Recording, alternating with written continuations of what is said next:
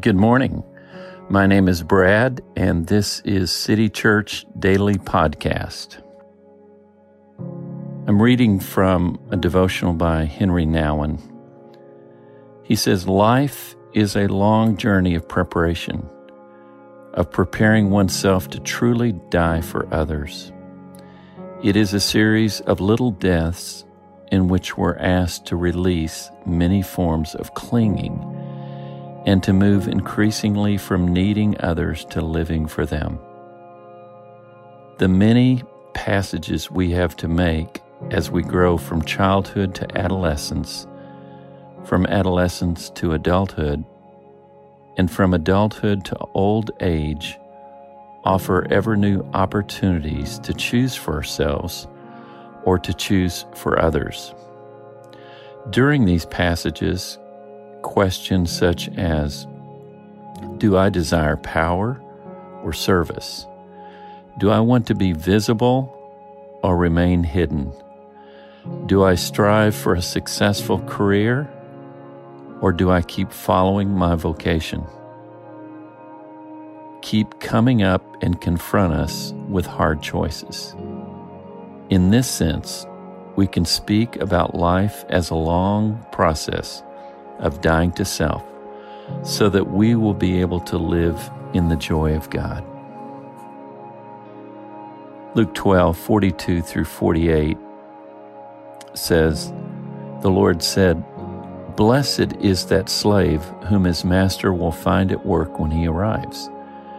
Truly I tell you, he will put that one in charge of all of his possessions. But if that slave says to himself, My master is delayed in coming, and if he begins to beat the other slaves, men and women, and to eat and drink and get drunk, the master of that slave will come on a day when he does not expect him, and at an hour that he does not know, and will cut him in pieces and put him with the unfaithful. That slave who knew what his master wanted, but did not prepare himself or do what was wanted, will receive a severe beating. But the one who did not know, and did what deserved a beating will receive a light beating. From everyone to whom much has been given, much will be required. And from the one to whom much has been entrusted, even more will be demanded.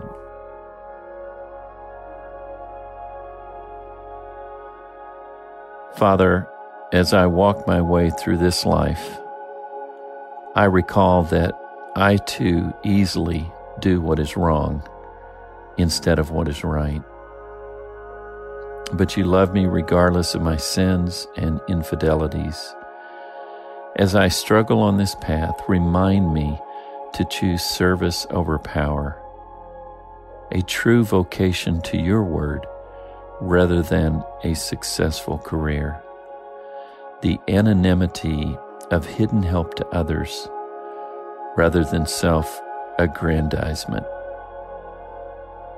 Help me to detach from self so that I might find a true sense of reality. Amen.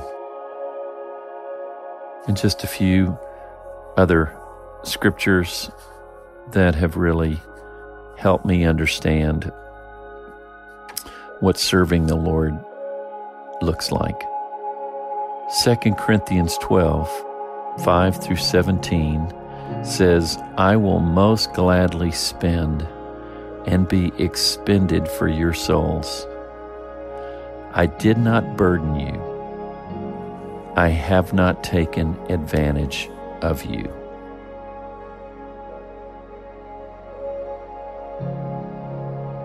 And then John 12, 24. Truly, truly, I say to you, Unless a grain of wheat falls into the earth and dies, it remains alone. But if it dies, it bears much fruit.